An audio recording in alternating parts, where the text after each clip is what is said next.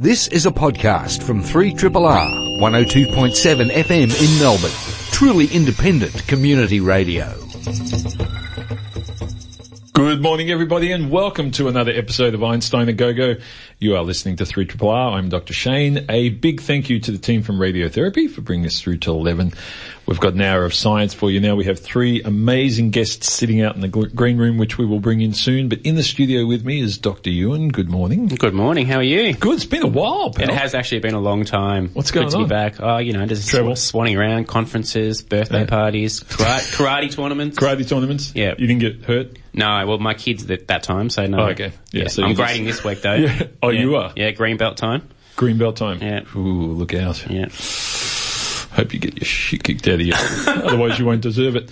Uh, well, you're at the, you're at the good school. You're not at the buy a belt school. There's a lot of buy a belt schools. Yeah, no, none of that action. No, you're, um, you're actually going to have Gotta to earn it. Yep. Good. Speaking of, uh, yellow belts, Chris KP. I got to say that uh, if, you, if you're actually doing, if you're actually judging, you're assessing, right? This is, you're judging. You, you, that's what's going on. It makes a lot more sense to me if you did get paid for that, wouldn't it? Doesn't, doesn't buy belt make sense? Just Well- economically. No, no, I'm going for my belt. yeah, he's, Oh, oh, no, he's, yeah. uh, oh, you're, you're in there, he's Yeah. the beltee. and you're Yeah. not paying for this. No. no, well, I'm paying for it physically, potentially, I guess. Yeah, good. but yeah. Yeah. His you- wife's paying someone to belt him up to get the belt. Yeah, that's almost like uh, that's like paying a hitman. Yeah.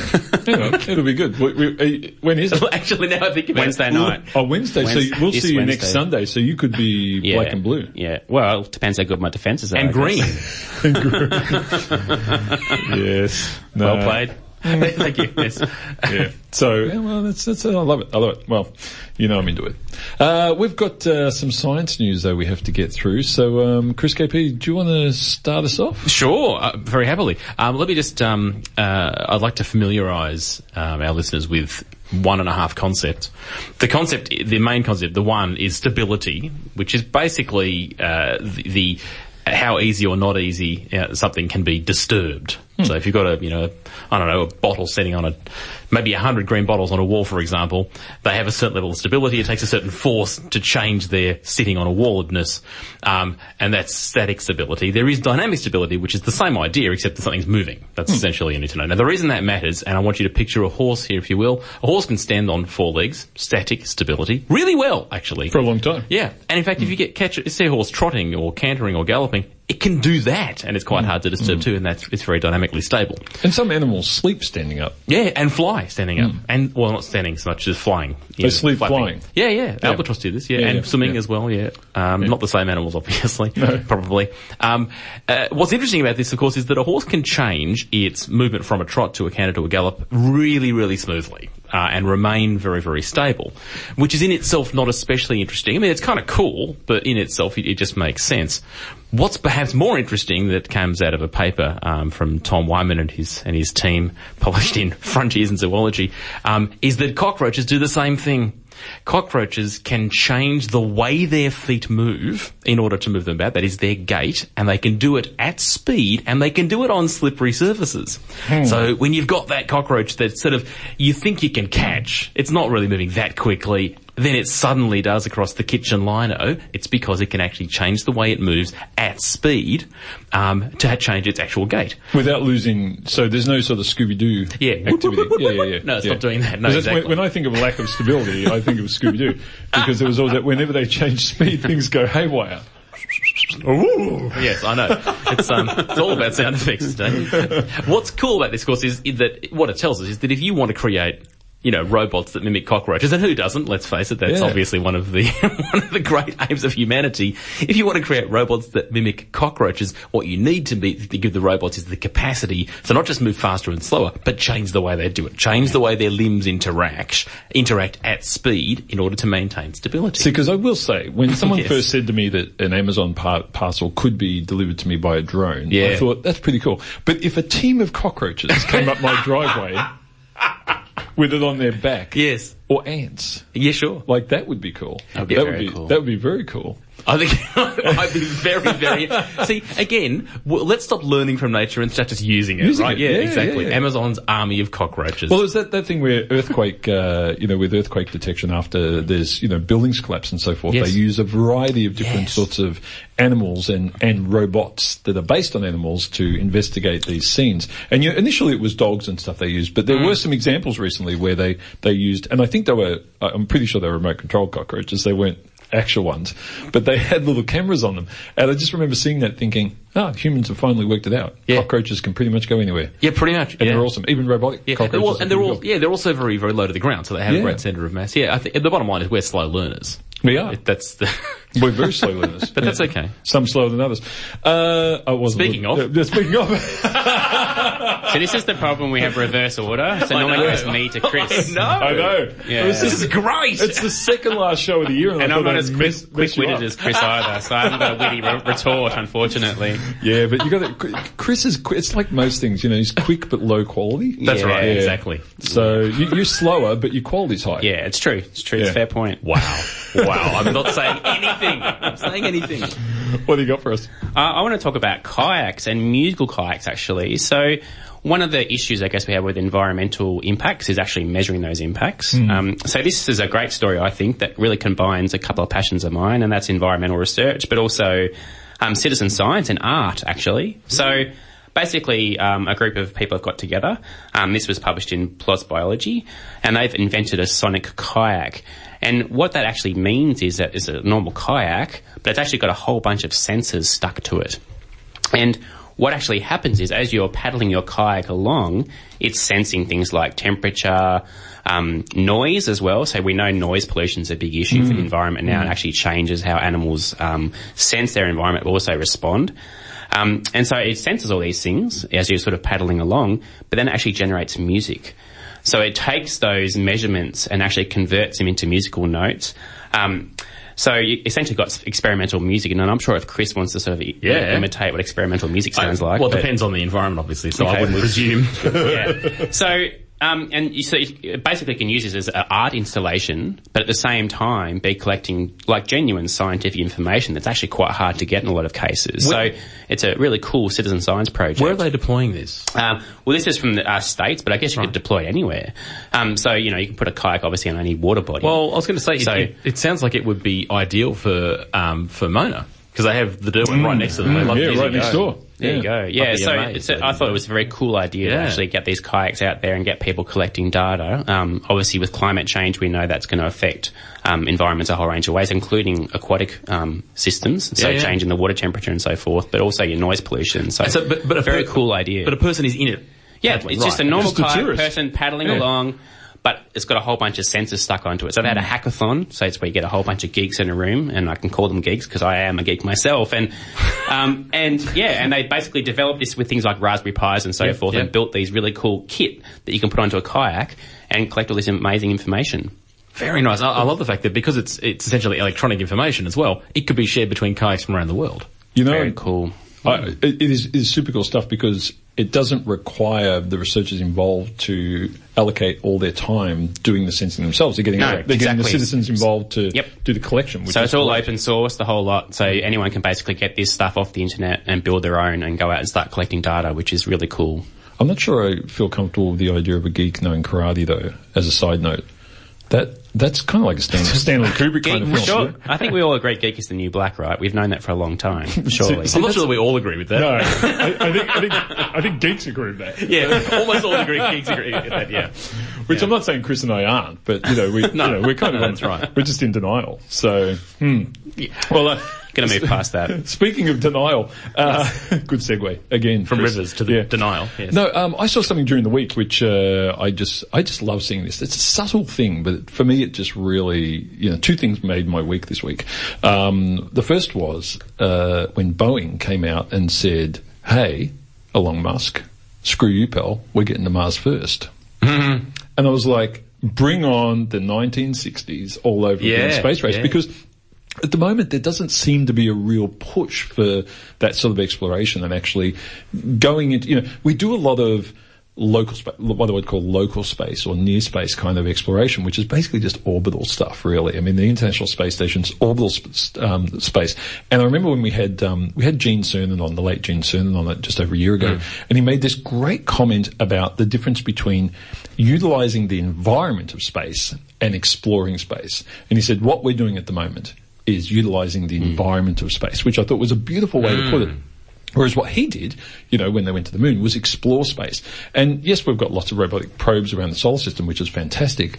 But as humans exploring space, we haven't been doing that for quite a while. In fact, you'd, you'd argue since, you know, the early 70s when yeah, the Apollo missions yeah. ended, we haven't explored space as human beings. And, and you know, you, you know, as an ecologist, there's, there's, there's no comparison between a human actually looking at something and examining it compared to getting a, you know, a sure. Mars rover mm. to do it. Yep. There's just a total difference in our ability to do that. So this is interesting, having these, these two major, um, firms sort of doing, you know, and I, I, just think of Elon Musk as the Thunderbirds of the, of the you know, I mean, so does he. Well, well, you know, re-landing rockets. It's, I'm is sorry, it, it's Thunderbird one. Um, it's cool stuff, but but actually getting some of the other big aerospace companies saying, well, you know what, we're going to beat you there. We're going to put money into this, and we're going to because the side technologies that come out of this are phenomenal. Yeah. Yeah, Branson's trying to get there too, right? Isn't he? Yeah, yeah, he's got something there. And then there's this other group um, called NASA yeah. that you know, and they have their plans, and you know, the Chinese won't be far behind them. So I think we're getting into that period where it'll be really interesting just to see how quickly we can do some of this stuff. I assume someone's taking bets to see who gets there first. Oh, there's got to be. We something. are now. There's got to yeah. be something. Yeah. What's what's the odds? I'll, I will run a book quite happily on that. I'm very happy to do that. I think we could. So that, that was cool. And I think there was something about gay marriage this week, which uh, is pretty big news. Familiar, so, vaguely familiar. Yeah, yeah. yeah. So about well, time. Well, see, my dad's a yeah. cel- my dad's a wedding celebrant. And so he's been waiting. So is he excited ching, about ching. He's, ching, he's ching, super excited. Yeah, I just, I just meant exciting for the, you know, for the change, for not the dollars. No, he's super excited about it because, um, one of the things, so he does a lot of, um, uh, what they call them commitment ceremonies, which yep. is all he's been able to do. And with the exception of a few sentences that, you know, have yep. to legally be in yeah. marriages, they're basically the same, you know, yep. like it's yeah, the same shit. And I know it frustrates him that, you know, you, you get all these couples come through and he can't, he can't marry them. And, and yet, you know, when he does one of those on one day and a normal, uh, normal marriage, a standard marriage, traditional the following, marriage. traditional marriage, um, the following day, they basically look exactly the same yep. from his point yeah. of view. And there's a little bit more paperwork from one than the other. Like it's, it's kind of, so he's, he's very happy about that. Happy so days. It's a yeah. good thing. And, yeah, and as really I said good. to him, I said, you know, you're going to be book solid you know, because it's going to be busy. it's, it's going to be a busy time. Um, so yeah, extraordinary stuff, but, um, all good. I'm pretty excited about the Boeing thing though. Bring it on. Bring it. I love, I love a good challenge. So let's see if, uh, you know, I'll, I'll give a hundred bucks to a company that can do it by next year. I'll, let, I'll let you do that. I figure my money's safe. Unless they get some of those stooges who are happy to go there and live there for the rest of their life, which I hate to say folks, but that's just a couple of weeks. Like it's not going to be for that long. So yeah. you want you want to go with the company that's got a return ticket. Yes. So, anyway, we're going to take a break for some music, folks, and we'll be back in a moment talking about some really great local ecology stuff that um, we heard about earlier in the weeks. Three triple.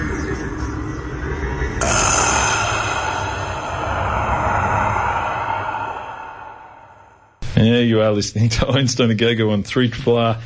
We have our first guest in the studio today. It's Jacinta Humphrey. She's a PhD candidate at La Trobe University and a member of the Field Naturalist Club of Victoria. Jacinta, welcome to Triple R. Ah, hi, thanks for having me. Um, it's great to have you in. I've got my son William in here too because he's uh, made some observations that are relevant to what we're talking about.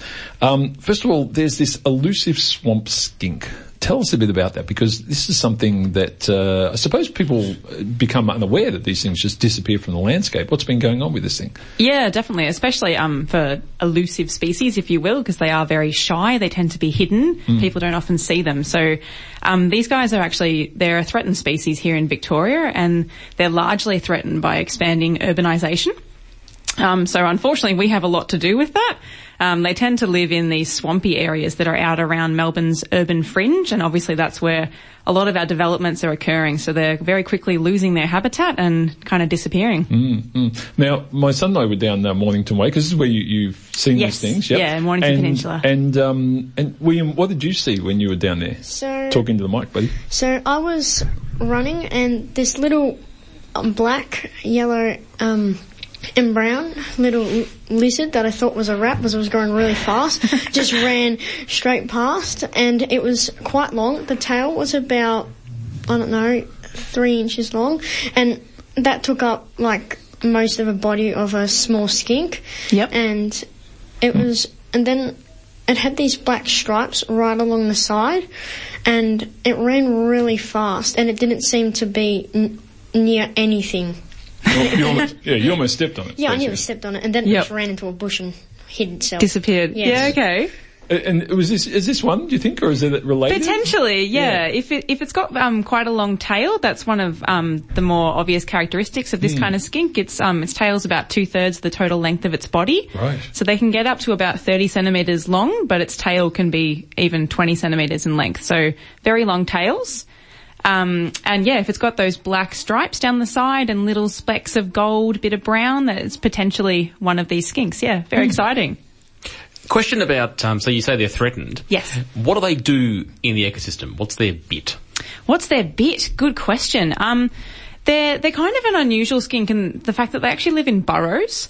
So they will excavate their own burrows um, in kind of sandy soil or, or even kind of wet soil in many places. Um, or they can actually also use crayfish burrows as well along the sides of streams or estuaries. Um, they're they're living in those kind of areas. So I guess they're And what do they eat? what do they eat? Um, main, they're mainly carnivorous, so they're they're feeding off insects, but So also some plant material. Much flies and mosquitoes.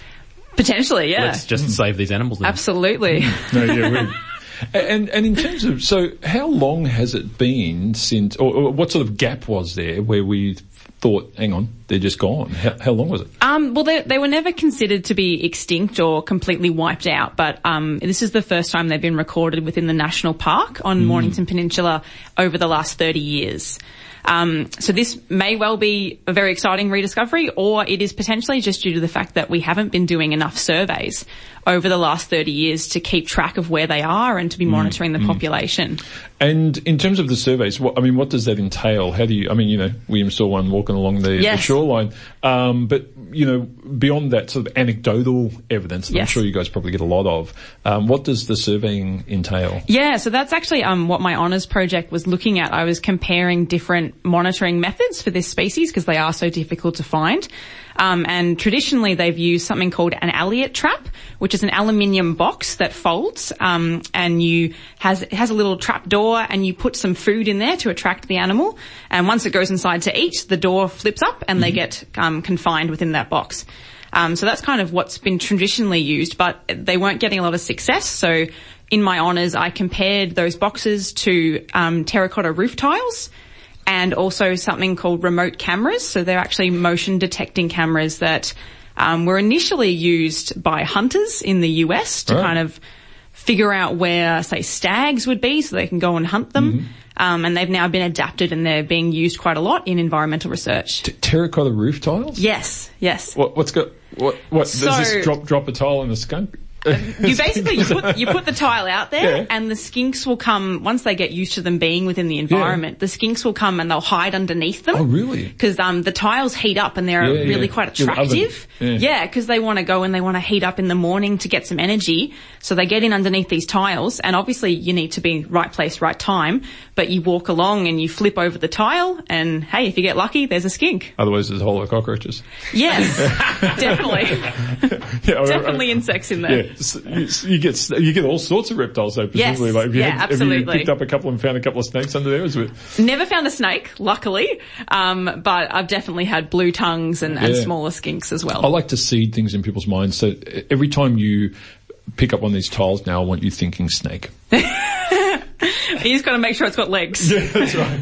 Yeah, I, I find these stories fascinating, and particularly because I think there's kind of a, a misconception, if you like, that there's not that many species within big urban areas, and Yes. particularly threatened species. And Yes. there's a lot of research obviously coming out now showing that's, that's just so far from the truth. So Yeah, Melbourne, as an example, has a huge number of threatened species Mm. living among us. So I always get really excited about these stories.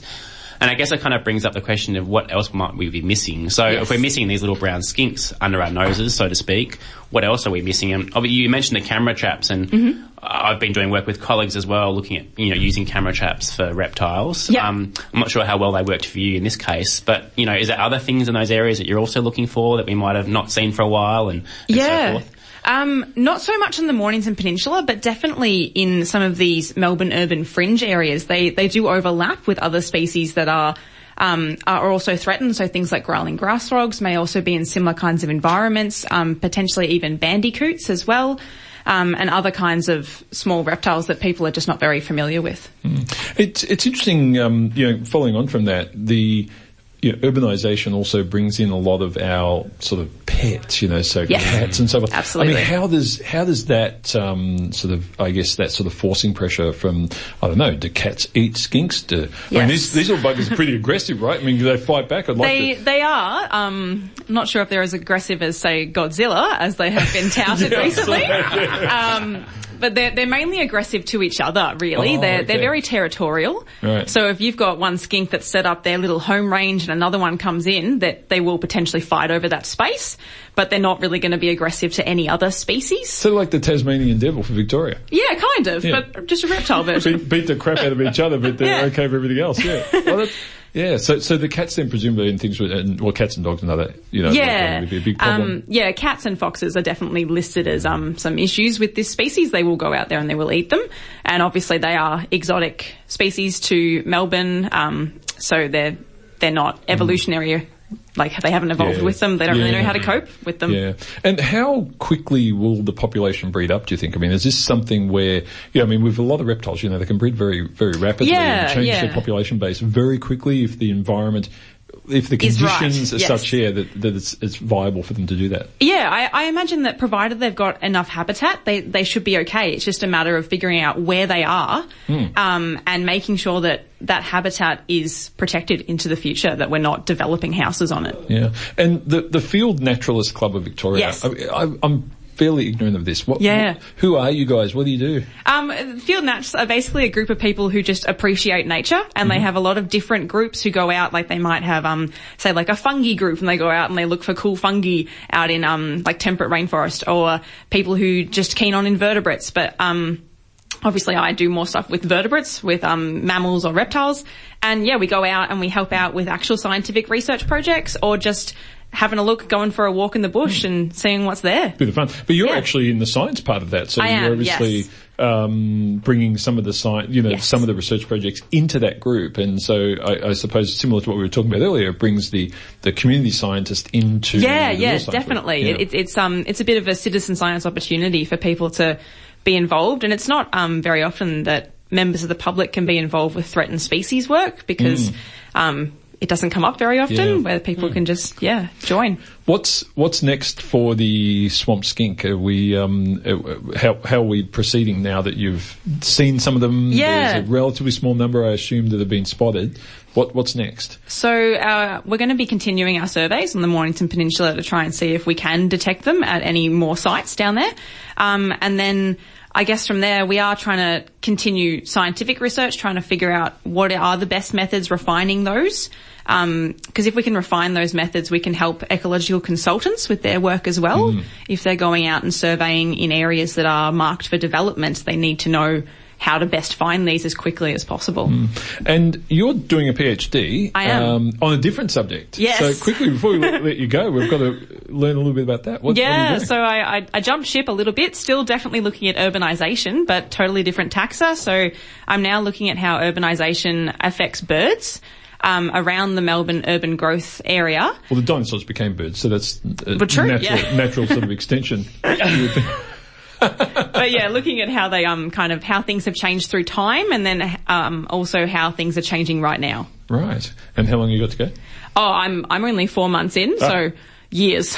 yeah. forever. It feels like forever at the start, Yes. doesn't it? Yeah. Jacinta, um, thanks so much for chatting to us. It's really, uh, I mean, it's fascinating to hear this. And, you know, as I said, William and I were, you know, saw this, this bit of news and we thought, Yeah. wow, you know, we were just there. We just saw one of Yeah, these things. very it's obviously lucky. so rare to see them. And, and, you know, usually when we're down the Mornington Peninsula there, you see a lot of rats. So Yes. I'm curious as to how the, the skinks actually interact with the, the rat population that's on the Yeah. foreshore because it's a bit, you know, it can be a bit nasty down there, but um, it's a great area. There's just so much uh, incredible ecology down there for people to discover. Yeah, So, definitely. Good Beautiful stuff. place. Um, thanks so much for coming in, and No um, I hope uh, we get to talk about this uh, swamp skink in the in the future, and that it keeps going going strong down there. cool. Thank you. Jacinta Humphrey is a PhD candidate at La Trobe University and a member of the Field Naturalist Club of Victoria. We're going to take a break for some station announcements and we'll be back in just a few minutes with our second guest for today. You're listening to Einstein the Go-Go on 3 R. Three. Triple.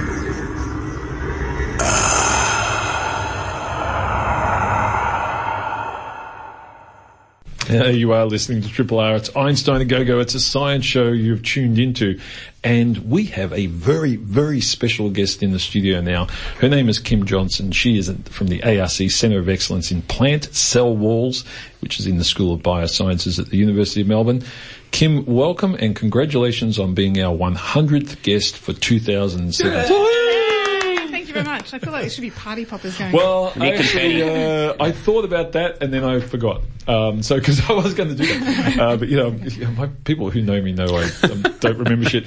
Um, but no, look, it, it's it's a big deal because we we have a lot of guests every year, and um, this year um, we did something different. I actually put out a call earlier in the week on Twitter for volunteer researchers to, or uh, researchers, Volunteer who- researchers. researchers who Surprise. are, I'm only a volunteer. yeah, I'm not a real are- researcher. Who are paid to volunteer to then come into the to the station um, because we wanted our basically our, our hundredth guest for the year to be you know self self uh, propelling, and um, and we ended up with our hundred and one as well, which is uh, hundred and first, same thing, uh, who will be coming in shortly after you. But um, we're here to talk about your work, which is really interesting because you you look at how um, organs sort of initiate and grow. And I mean, do we? Is this something we don't know a lot about? Give us a bit of a rundown of what's going on. Well, so plants are really interested. So I'm interested in how plant organs grow. Mm, yeah. And if you think about it, that's quite different from the way we grow. So we're all probably used to putting a seed in the soil and out comes this amazing plant with all its Mm, leaves and flowers and fruit. But that's, you know, very different from how we grow. If we think Right. about a human, we are born with two arms, two legs, head and Yeah, a body, yeah. and that's it. They just get a bit bigger. They get bigger, Whereas yep. plants can make new leaves, you know, throw new arms essentially. They'd say, oh, Mm. Right, I need yeah, another yeah. arm. I'll just make another Grow one. another arm, You know, yeah. exactly. Isn't that, So- I mean, that's amazing. So yeah, uh, uh, I mean, I find um, a lot of this stuff around plants is just fascinating because one of the things, uh, just a sidebar here from your research, one, one of the things Plants I, are fascinating. That's nice. but I- about but I- I read, I read recently was this this scenario of how a flower on a plant tracks the position of the sun, and how you had to you either change the shape of the cell wall um, in order to bend the plant so that, and it was like, how the hell does it do that? And the bit that freaked me out was not that it's doing it during the day, but overnight, because you know the sun goes down in the west of, of the sky, and you know the sunflowers pointing to the west, and then overnight it goes, oh, I better change my shape and turn back to the east because that's where it's coming up, and it does that. Like that, that stuff just Isn't freaks me incredible? out. It's incredible. It is. So, I mean, we often don't think of plants as being very responsive, Mm, right? They're quite still. They don't move. They don't run around like us. Um, but they do move and they move on a very, very different sort of time scale to Yeah, what yeah. we do. Yep. And they're really responsive to their environment. And that's because they, you know, they have to be. They can't just get up and walk away. If Mm. right. there's a storm, they can't go inside. They've Yeah. just got to wear it. Suck it up, And yeah. so they, they have to um, res- be responsive and be able to sense light, um, wind, and you know something I'm quite interested in is touch. So that kind Mm. of wind. So how they can respond to a physical signal. So physical signals being being the wind in that case, or, or objects hitting them, or Absolutely. rain. So there's lots of different ways you can think about touch. So it could be something like wind. It could be a rock in the way of you know a root growing, um, but also plants have to grow by this physical pressure. So Mm. they're always experiencing this physical physical pressure, whether it's coming from outside or inside. I, I've always wondered with, um, I mean, you know, you, you might be able to answer this, but when when a plant, say for example, you damage one of the one of the arms of, of a tomato plant, but it's sort of partially still connected. Somehow the plant knows, you know, sorry, I'm, you know, reordering the distribution of, of resources elsewhere, hmm. even though it's not completely damaged. It's still, you know, it's not completely ripped off. It's still connected. You think it doesn't try and repair necessarily. It'll just say, no, no, it's it's not efficient to do that anymore. Exactly. So it can kind of shut that off and hmm. redirect its, you know, resources somewhere else. And that's what's, they're so adaptive in that way. And so it's the same with a touch response, for example. So it feels something coming from one direction and it responds, it changes its whole body shape, which is, mm. I think, amazing and can also develop new organs, you know, in a different area based on those physical signals. Yeah. So, so what do we know about? I mean, what do we know about how it actually goes about that? I mean, that's your your work essentially. Absolutely. what- so it has to have sensors. So it has to have something that can receive this signal hmm. and initiate um, so that it it grows in a different way. okay. And so uh, that's what I'm really interested in. I'm interested in what is that that actual thing that is sensing this physical stress and res- making the plant respond in a certain way. Hmm, Okay. And, and do we know what that? Like, have we determined what that is in the plant? Yeah, so it's, it's uh, quite similar actually to how fungus and animals respond. So we're used to thinking about um, all the all of these different organisms use something called a calcium channel. So this is Okay. where um, if it experiences touch. It, then it moves calcium from the outside into the inside, and this acts like a signal to then initiate responses. Okay. Uh, are you taking a comparative approach with this research too? So, you know, if you think about things like sensitive plants, you know, those, those plants, you touch them and they yeah. fold their leaves up, right, to avoid herbivory, presumably. Um, now, other plants don't have that capability. So I guess I'm kind of interested in, again, the mechanism about how plants respond to touch, but how that varies across plant species. So you're looking at how different plants are doing what they're doing and, and why. So that's a, you're right, those are really specialised plants. So they have very, you know, special skin um, that allows them to respond. I'm more interested in the more universal um, physical signals, so these internal ones, Yep. which all plants have to have because of the way they grow. Yep. Because they need to take up water and you know, use that to inflate themselves so that they can stand upright. And we've all seen the effects of when, you know, we don't water our plants enough and they flop over. Um, so they need this physical pressure to keep them upright. And that's, the, the cell wall is really important in that because it's that um, structure that surrounds the cell to keep it strong. When we, um, if we're growing plants commercially for argument's sake, so um, maybe a crop plant or something, then we do all kinds of stuff to get the best out of them. A- outside of breeding, we give them the right water, the right nutrients, the right whatever. We put them in the right soils and all and all that stuff. Is there any way that we could um, manipulate them physically to maximise either their robustness or or their productivity? Absolutely. There's a fascinating practice in Japan where farmers go out and when their seedlings are really young, so they're, they're wheat or they're barley, they go and stand on them. So yeah, they get their whole families, they go and tromp, exactly, they go and tromp all over their plants. And they do that because they get a, a better yield. These plants are ah. actually more resistant to the environmental stresses and they grow better. Is it selection based there? Like, do a third of them just die off, and the ones that are left are, are the stronger ones? I don't, I don't know about that, but you're right. There's a very fine Yeah, line, yeah, I'm sure, sure. between wounding and Yeah, hurting yeah, them as opposed to um, getting them to grow better. And that's, I guess, why if we do more research in this area, maybe we can know yeah. where that fine line is and actually use it more efficiently. Now, I want to come back for a second to the plant wall stuff and the cell wall stuff because I've, I've never really actually thought about why when a plant is not watered, it sort of slumps. I, I mean, what specifically is structurally going on there? Like why, it's, it's not like a, you know, like a human when you're sort of feeling a bit blue, you kind of, you drop your shoulders. I mean, it's not the same thing. You know, this is, um, this is quite a physical change to its structure. I mean, is it just that it's not filled with water or the cell wall is changing? What's happening? So, um, you know, plants are really different to us. They don't have a skeleton. They don't have something to hold them upright. So they Hmm. Have to have these strong cell walls. Um, so you can kind of think about it, an animal cell might be a, a sack of water, like a water balloon. Yep. Um, that's just what it is, right? So, but if you put that water balloon, say, in a Tupperware box, and then, you know, keep filling it up with water, it's, it's it's strong. You know, it yeah, can't yeah, go anywhere. So you stack a lot of Tupperware boxes on top of each other. You kind of got a plant. Right, Um, right. And you know, by keeping that that water pressure pushing out against that Tupperware box, you keep it really, really strong. Right. So yeah. So without the water, the the, the, the cell walls, you know, kind of all crumple together. I mean, they'll stay there Yeah, because you don't get the- plant doesn't completely, you know, Yeah. collapse. Um, but it, it, to grow, a plant can't grow without that physical pressure pushing against the wall, and then the wall either loosens or it reinforces itself, so Hmm. it doesn't, you know, it maintains its integrity. And when you when you examine this sort of stuff, uh, you know, for me, a lot of biology is done in what I would call the milkshake method. You know, where you, you, you pop it in, you churn it up, and you you spit it through a, a machine that tells you what it's made of. Is is that the way you go about it for this sort of work, or is it all sort of microscope type work? Yeah, I mean, I really like microscopy. Mm, yeah. it's, you know, plants are really beautiful. Yeah, yeah, yeah. so, um, a lot of what I do is, you know, uh, taking a section, so you cut it in a certain way so that you can see these cells and the cell structures, so the cell wall. And we have lots of um, labels that we can use so that we can see what's happening in the in the cell wall. Hmm. That's what we look at. When, when you look at the sort of, and this sort of is similar to Euan's question earlier, um, the evolution of plants, and you know, we have some plants that we know that were around the time of the Jurassic, and then we have other plants that are relatively recent.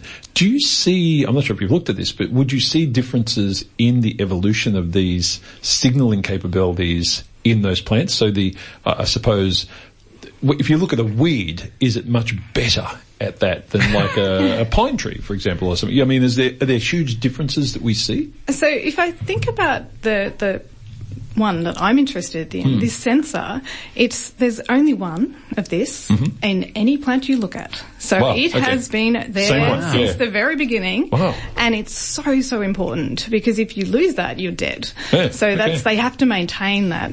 And How how far back does that go? Is that are we going back to sort of you know do algae have the same thing? Do do uh, funguses, bacteria? How far back in the in the evolutionary? So- how wide could we go? Yeah, it first became a plant specialised form in algae, Right. and then it's been maintained throughout all of plant evolution. Well, I guess if it works. Yeah, exactly. and so animals have sort of s- some similar kind of things, but it's you know the plant one is really really different and really specialised for this function. Look, it's fascinating stuff. Kim, thanks so much for coming in and talking to us about this because it's really, I, I think it, people, you know, they walk past past plants every day and they pay no attention. But as I said, when I when I read that article a while back about you know flowers tracking the sun and then, then working out where they needed to be before the next day, I was like. How the hell do they do that? That is really just fascinating, blow you away stuff.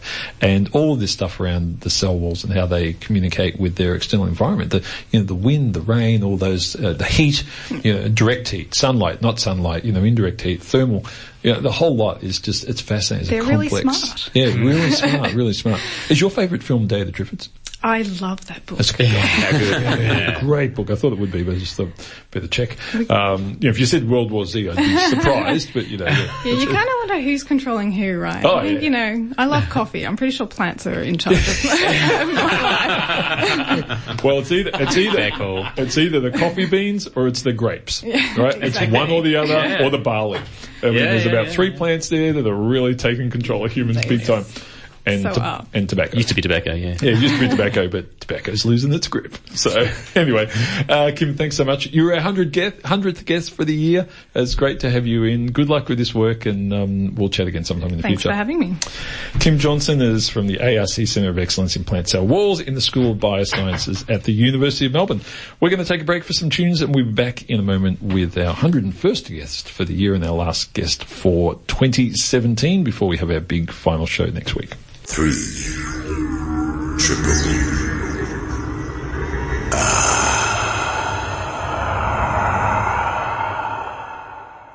In the studio with us now, though, is Jaclyn Pearson. She's from the Centre of Innate Immunity and Infectious Diseases at the Hudson Institute of Medical Research. Jaclyn, welcome to Triple R. Hi Shane, thanks for having me. Now you were the you were the 101st guest for the year, which Thank when, you. when I when I hear that number, I realise why I'm losing my. It makes hair. you tired, yeah. It makes me tired um, because we have so many great guests come in every year, and and you were one of the people on Twitter who who responded to my call during the week, and about seven seconds after Kim, you got in, and I thought it's just just unfair. So close. Yeah. So close. I thought we'll get you in anyway because your, your work sounded super cool.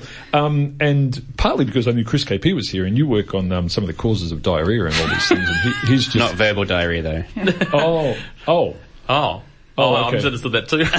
I'm not a specialist in that. So. Oh, oh, I am. It's okay. well, it doesn't matter. I'm sure your work's still interesting. We'll- we'll Did you want me to leave now? Get someone else. The last hundred guests were great.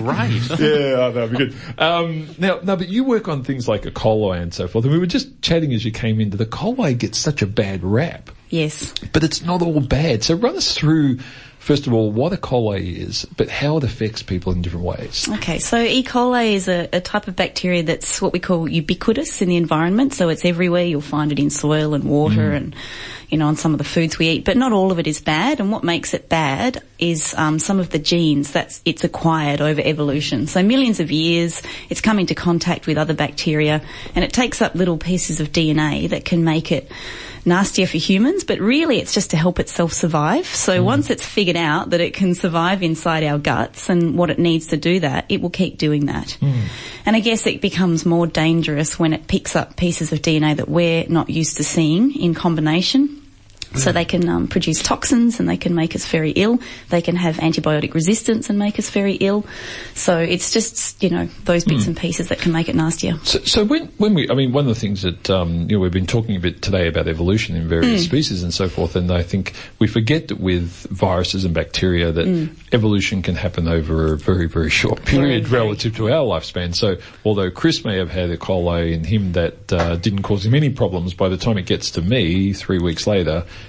it could have presumably Yes. picked up some of this Well, other genetic material. Is that Yeah, right? it just depends on where it is in the environment. So if we're looking at feeding cattle lots of antibiotics and then they're mm. carrying lots of bacteria and they're picking up antibiotic resistant genes and then we're eating some of that food, then that's when it can become a bit of a problem. Mm. And that happens very quickly because yes, they evolve super quick, not like us. When you think about the amount of times the bacteria will, Yeah. you know, divide in a few hours, it's not like us. We take lifetimes and they can just take a few hours. But presumably, though, there's a there's a core element of a colloid that's just damn good. Yeah. Like it doesn't, you know, like I always Yes. think in terms of evolution. Like for me, the benchmark is the crocodile. You Yeah. know, it's kind of like I, I got to be awesome, and I just stopped evolving because you know, seriously, nothing's nothing's done. Yep, job done. I'm good. I'm doing my works. job. You know, I'm eating people off off uh, parts of Australia. I'm, all- I'm all good. I mean, uh, E. coli must be the same in that regard. That as as a as a core element, Yes. it's pretty damn good. Yeah, right? absolutely. It's efficient. It has all the elements that it needs to survive, and, and that's what it just keeps doing in, in the environment. Mm. So, so what are they for, for something like a coli? I assume not killing the host is a good thing.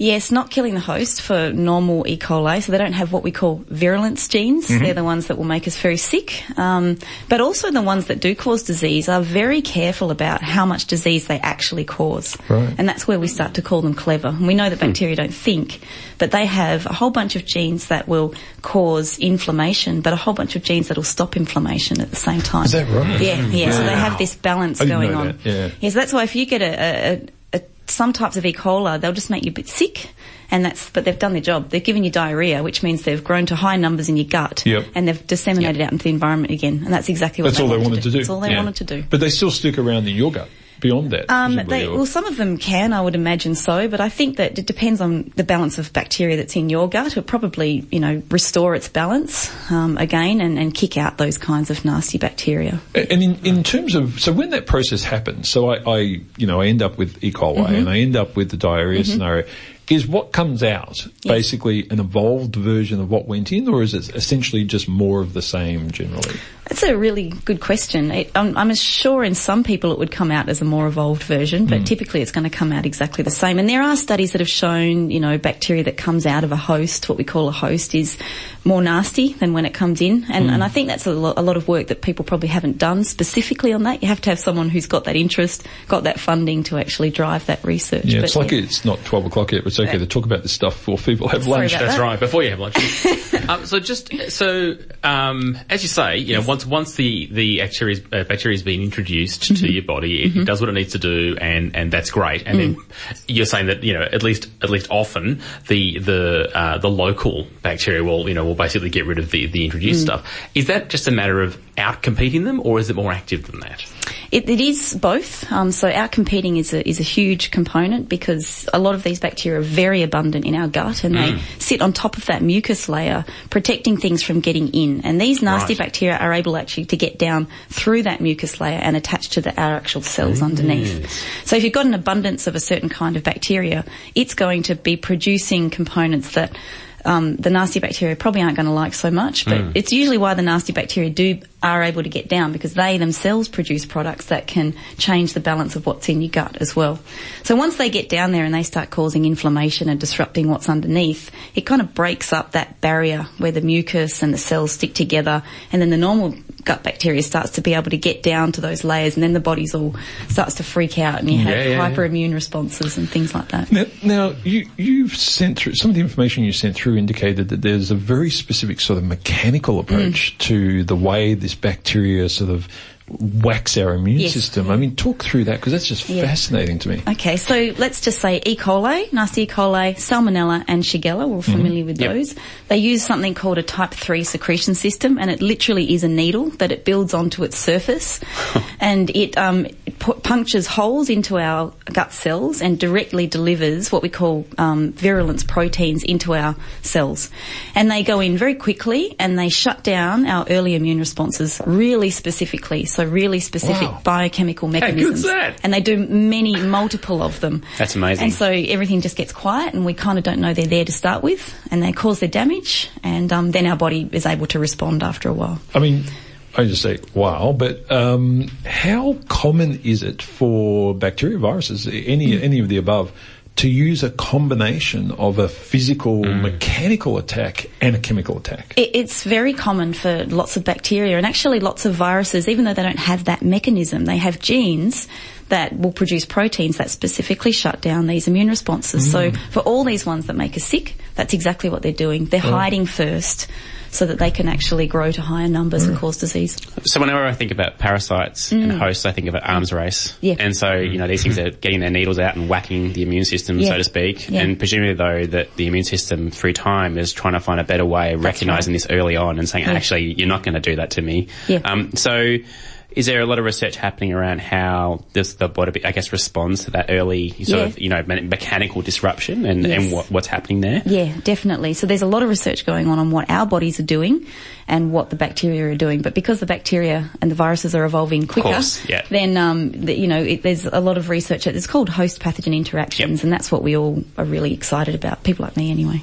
That's cool stuff. it, it, it seems to me as though we've existed alongside E. coli for a very, Mm-hmm. very, very long time, and and usually when you see that sort of coexistence, there's advantage Yes. um, for both, you know, for both species, because essentially, if there was no advantage for us at all, it would either kill us off, or you know, it would sort of. It wouldn't work this way. That's right. Um, so, what's the advantage to us in Yes. having E. coli around? Yeah, so I think you know our guts are full of different types of bacteria, and E. coli is a, is a you know a large part of that. So these bacteria literally do um, help us metabolize you know what we eat, and so that's really important. Right, yeah. Otherwise, we wouldn't be full of them.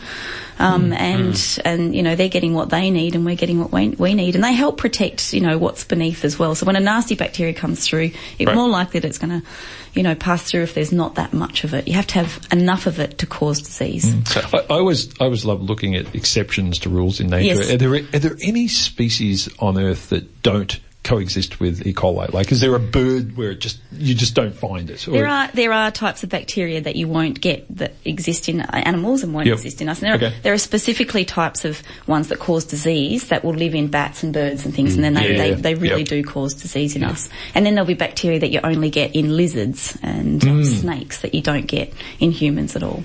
So yeah. No, no, you're right. I was just Oh, going to say, I guess this also brings you into the world of microbiome research, I Yes, assume, as well, right, trying to understand where E. coli fits into that equation. Yeah, that's right. And I guess what we're really interested in is when you get a gut infection or something like inflammatory bowel disease, what happens to your gut microbiome? yeah. Um, and, and we can use these bacteria to really study that because getting a nasty gut infection is almost like having a chronic inflammatory Yeah. disease in your gut. So we're trying to use it to work out what it is about our immune system that's important in controlling those inflammatory disorders. Yeah. I just, the microbiome is one of those few areas. there's a few. There's a few of these at the moment. Yeah. You know, uh, immunotherapy for cancer. There's a few of them Mm. that within ten years, like we're going to see over the next ten years, just an explosion Absolutely. of information. I mean, you agree? Because it's just Absolutely, it just seems as though we know so little right now, but we're learning so quickly. Yes, relatively we do. Yeah. Yeah, yeah. Look, it's fascinating stuff. I think, um, I mean, people are going to have to have their lunch in a couple of minutes and we're going to go. So we're, we're going to stop this discussion about diarrhea.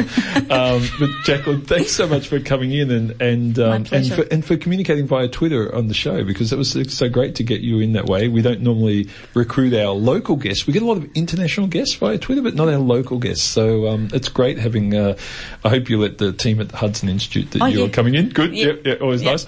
Uh, thanks for chatting us to, today and, and good luck with uh, this ongoing research. It's really interesting. Thanks, Shane. Thanks for having me. Jaclyn Pearson is from the Centre of Innate Immunology and Infectious Diseases at the Hudson Institute of Medical Research, um, a place where we've had a lot of guests over the last couple of years actually. They're very good down there. So then we're going to have to finish up. Uh, you probably have to go and train for your big karate. No, uh, I've got to go and watch my daughter do a piano concert, actually. Oh, really? So, Much yeah, nicer. Yeah. Yeah, Much yeah, nicer. yeah. Um, I, I'm actually going to a park with my karate school. Nice. Um, we're just going to go Good and day beat- for it. Go and beat some people up. No, gonna it's a, pick- it's pick a- them up with it's a family day. Maybe, maybe don't, don't do that. No, we don't, we don't do that. In fact, if, if anyone looked at us, they'd go, what are all those old, old guys doing? and if we didn't have our kids and our partners in that there, it'd look a bit weird. But uh, fortunately, we, we, we get away with some stuff. Euan, thanks so much. Good to see you, buddy. We'll Good see you back. again next week, hopefully. Indeed. And uh, Chris KP, good to see you too. Yes, likewise. Thank you. Folks, we have one show left for the year. Next year, um, we basically invite every one of our hosts in and they'll all be reflecting on, on their greatest moments and things of interest throughout the year they've seen in science. So it'll be a really big fun show and we'll be eating and drinking before the show, which will make it even more fun. Um, but until then, we're going to leave you uh, with the team from Eat It. I'm Dr. Shane. Thanks so much for listening to Einstein A Go Go uh, yet again and enjoy the rest of your Sunday. This has been a podcast from 3RRR 102.7 FM in Melbourne. Truly independent community radio. Want to hear more? Check out our website at rrr.org.au.